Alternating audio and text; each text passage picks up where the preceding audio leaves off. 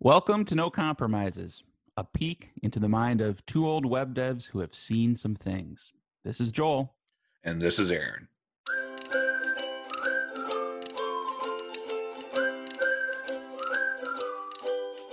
Recently, I saw a tweet from the Laravel man himself, Taylor Otwell, and uh, it was it was an observation that many developers try to find the one true way to build a Laravel app. And it's it's not specific to Laravel, right? Most most developers would face this.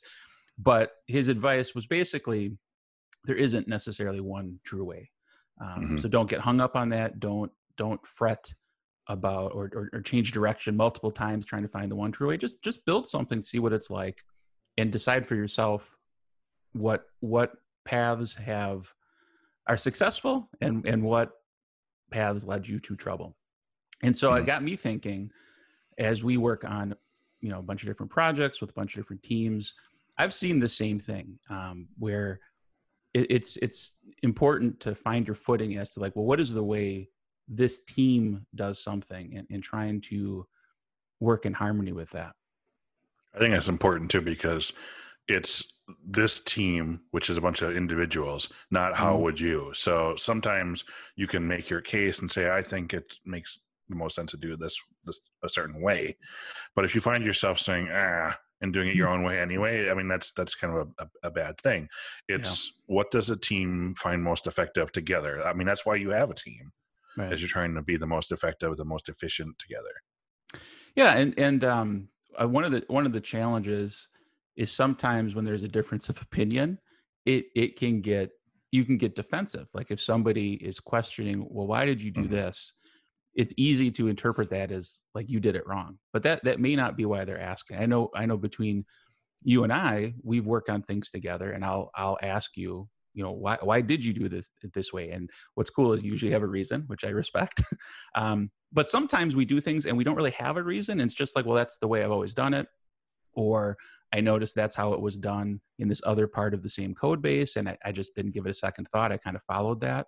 So having those discussions, but remaining non-defensive, is actually a really good way to grow as a developer.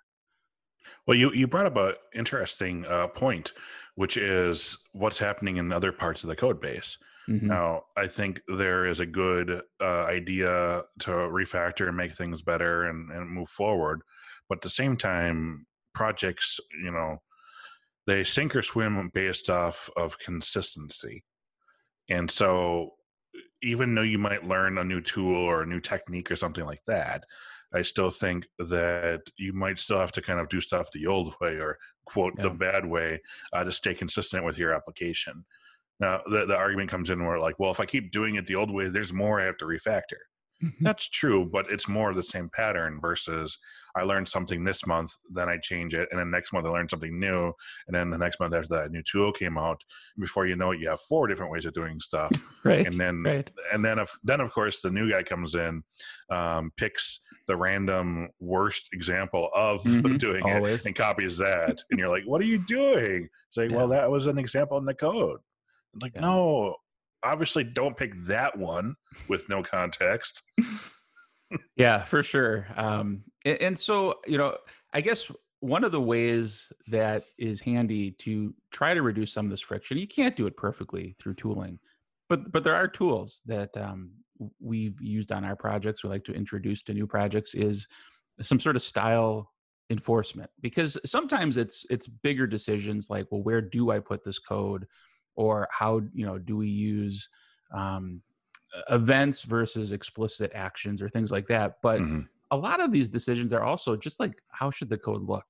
Um, so a, a style fixer or something that like right in your editor shows you like oh yeah we don't we don't use braces on a separate line for this we put it on this line.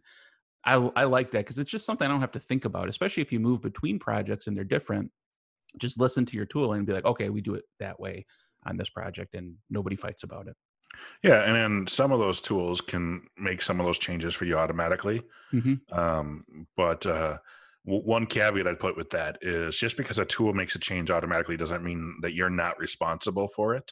Okay yeah. So um, i'm a huge fan of making the changes pre-commit or um, like while it's with your while you have the code in your possession yeah. um, you could use automated tooling. And then when you're pushing something out to a certain place all it is then is uh, standards checking right. meaning that even if they found an issue as you're going to deploy it it then rejects it it doesn't try to automatically fix it yeah. because we don't know what those tools are going to do we're reasonably right. certain but we just we, we don't know 100% right no code is perfect and so when you're using code to adjust code you you need that human interaction that human element in there just to you know just take a quick glance at it and be like yeah that was that was what i wanted yeah it and i've i've I, i've dealt with tools like you're describing where it does it as part of a pull request and it makes more commits and it's just a little noisy too it's a little frustrating it's like i'd rather do it locally and get it right than rely on some upstream thing that's going to change it for me to make it standard. Like the standard is good. I get that. And it's good to, like you said, to have a check and like warn you if you didn't follow it. But local tooling for sure, all the way. No, no arguments for me there. So other than tooling though, I know you're a big fan of documentation. It, have you seen documentation help to an extent with kind of this idea of this is how our team does it, or this is the way that we found effective in terms of code structure or architecture, things like that? Yeah, I've seen that sort of thing uh, evolve over time with projects, and a lot of times that's in some sort of wiki tooling mm-hmm. um, for the project too. So it's not necessarily part of the project; it's not documentation of the code specifically. Yeah. Um, but it's like, hey, if you're going to do this, here's the general process you might follow, and that might be in a wiki, and that might change. You know, you maybe sure. maybe you thought you're only going to use um, services, and then turns out, oh, it turns out that we, we've been overusing services and so you don't necessarily change the code and you don't put a, a comment in the code saying i wish i didn't do this you just change uh, your team's documentation and say you know now we should all refer to doing it this way. And also when new developers come in they have a, a place to kind of reference. Yeah. Yeah and it's not like every single possible decision can be captured in documentation but the big ones and especially if it's something that the team has hashed out like document that decision so that it's not just going to benefit the people involved in the conversation at that time that it kind of becomes knowledge that the team can share and especially when that new person joins the team now they can read that documentation and get a sense of like okay this is why we do certain mm-hmm. things mm-hmm. i do have a question for you mm-hmm. though so part of this as you kind of alluded to was um, personal opinion mm. uh, when you get to a point where it's not like linting or code standard and it's just a personal opinion yeah. um, i think we should structure it this way or i think we should structure it that way how do you resolve those types of conversations I, I guess a part of it is what I mentioned earlier is to not try to make it personal, either as the person questioning something or as the person defending something. But I think a lot of it has to do with open mindedness too, to not assume like my way is correct. Like, like, hey, you know, okay, so how would you do it differently? And then it, listen to those reasons. But honestly, like some of it too is if you can't defend why it's good, like some some things are sort of a gut feel and there's no like specific logical reason why this is objectively better. But if you can't even explain a little bit of why you like doing it that way then then maybe to me that's a signal like ooh I, I guess i can't really defend this. I can't explain it. I should be even more open to what my teammate is suggesting and um, give it a shot or at least consider it. Well, well let me make that question a little bit harder um, okay. on All you right. so so you can dance around the answer uh, I, know that you've been programming for for quite some time, uh, and you know you you just know a lot. You've ran into a lot. You've made a lot mm-hmm. of mistakes. Uh, we all have, right? And and so you build up this knowledge. Um, 20 some years of knowledge um, and then you go into a project and you're working with a junior programmer okay. and you run into that where they think their idea is best because of their experience or reading a new article or something and mm-hmm. then you come to it and say well for the, for this reason my idea is best because i've ran into it before when you really deep down know that you're right but you know a team member is saying no let's do it a different way even if you're both quote open-minded how do you how do you solve something mm-hmm. like that okay so if, I, if i'm hearing your question correctly it's not that um, i don't have a reason why I know it's right. Like I, I can explain it. It's just that the other person disagrees. Like so you're you're just at a fundamental disagreement both people Yeah, think you- they have a valid state. Okay. Yeah, you both Well- have reasons, and in this case, just for my example, I'm saying that your your reasoning is maybe based off of. Uh, they're both real reasons, but you Yeah. just feel very strongly about your reasoning because you've Sure. been there before. Well, on a, on a team, generally somebody is going to be in a position to make kind of final decisions. But I would, I instead of just relying on some arbitrator, some boss to be like, well, this is this is the way we're going to do it. Especially if I'm that boss, like I I don't want to necessarily throw my weight around. But so, I, I guess there's also degrees of is this the hill I want to die on? And Mhm. if I feel strongly, then maybe that is. Then maybe that's the time to like you know pull the the card of authority or ap- appeal to whoever the team lead is to make my case and have them rule in my favor. But maybe it's not something that really matters. Like yeah that bugs me. I don't think it's right. I'm pretty sure it's going to bite us eventually but it's not that big a deal.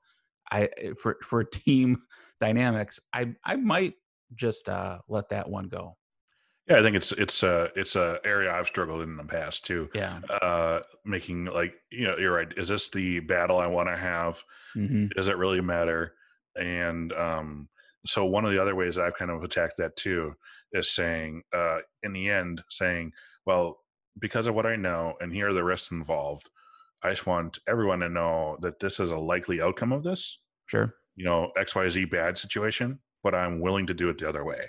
So for me it's it's almost like hands wa- not hands washing but like hey like not uh, I- told you so is almost a strong thing too but to say this is what i predict will happen but i understand that as a team to function we need to go this direction.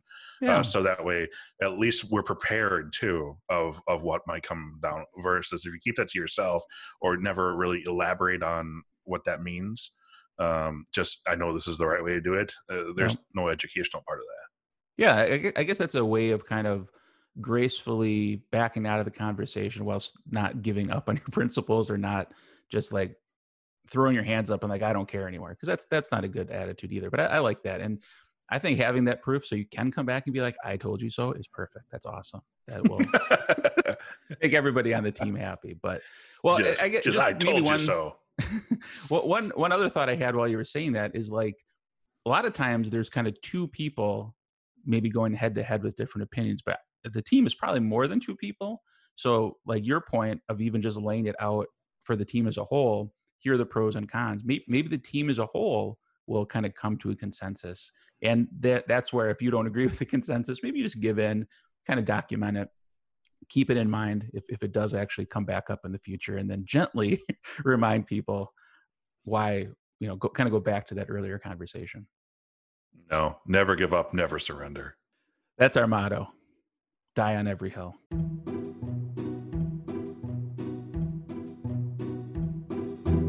I was thinking the other day about what are some of the worst pickup lines or uh, ways that you've tried to get a date. And I, I, I know you're married, Joel, so um, you're gonna have to think way back.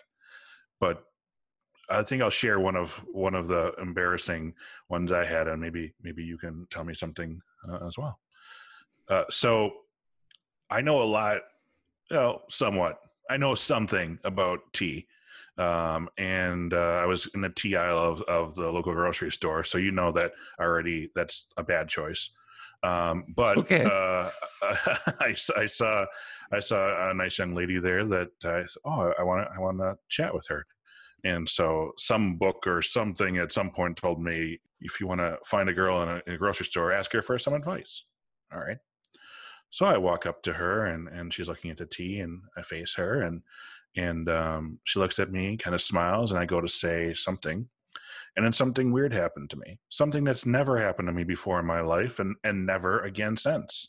It's just the worst thing that could possibly happen at that moment. She looks at me and smiles and i explosively sneeze right in her face. And she goes what the and i'm like i'm sorry and she goes running away. So now i know there's uh, a woman in this world that has a story that some guy walk up to me in the grocery store and just sneeze blasted right in my face. And my Oh. takeaway from that was man Okay. i am just not great at, at picking up uh, women. What was it a perfume or something? She was no i have i have no idea. It was just like "Bah!" I'm like what? Uh, so this, you know, um, so do you have any stories that make me feel a little better about my life? I, I do I, I have a story, but boy, it's a totally different direction than that. okay. Um, no, I was just gonna say, um, as you called out, I am married, but not only am I married, I've been married since I was literally 19. And oh, wow. bonus points, my wife proposed to me. So that shows how much of a go-getter I am. so I, I could literally say, I don't think, I'm trying to think, I don't think I've ever contemplated like I want to go talk to that person and thought about it. so I am the wrong person to ask. I can give my children no advice on dating for this very reason. So I will send them to you, Aaron. Do you need someone to come in and argue with your team about everything you're doing wrong? Well, we won't do that, but we can help. We can share our experience to help your team find tools and processes that will make it better. Contact us for a free consultation on our website, nocompromises.io.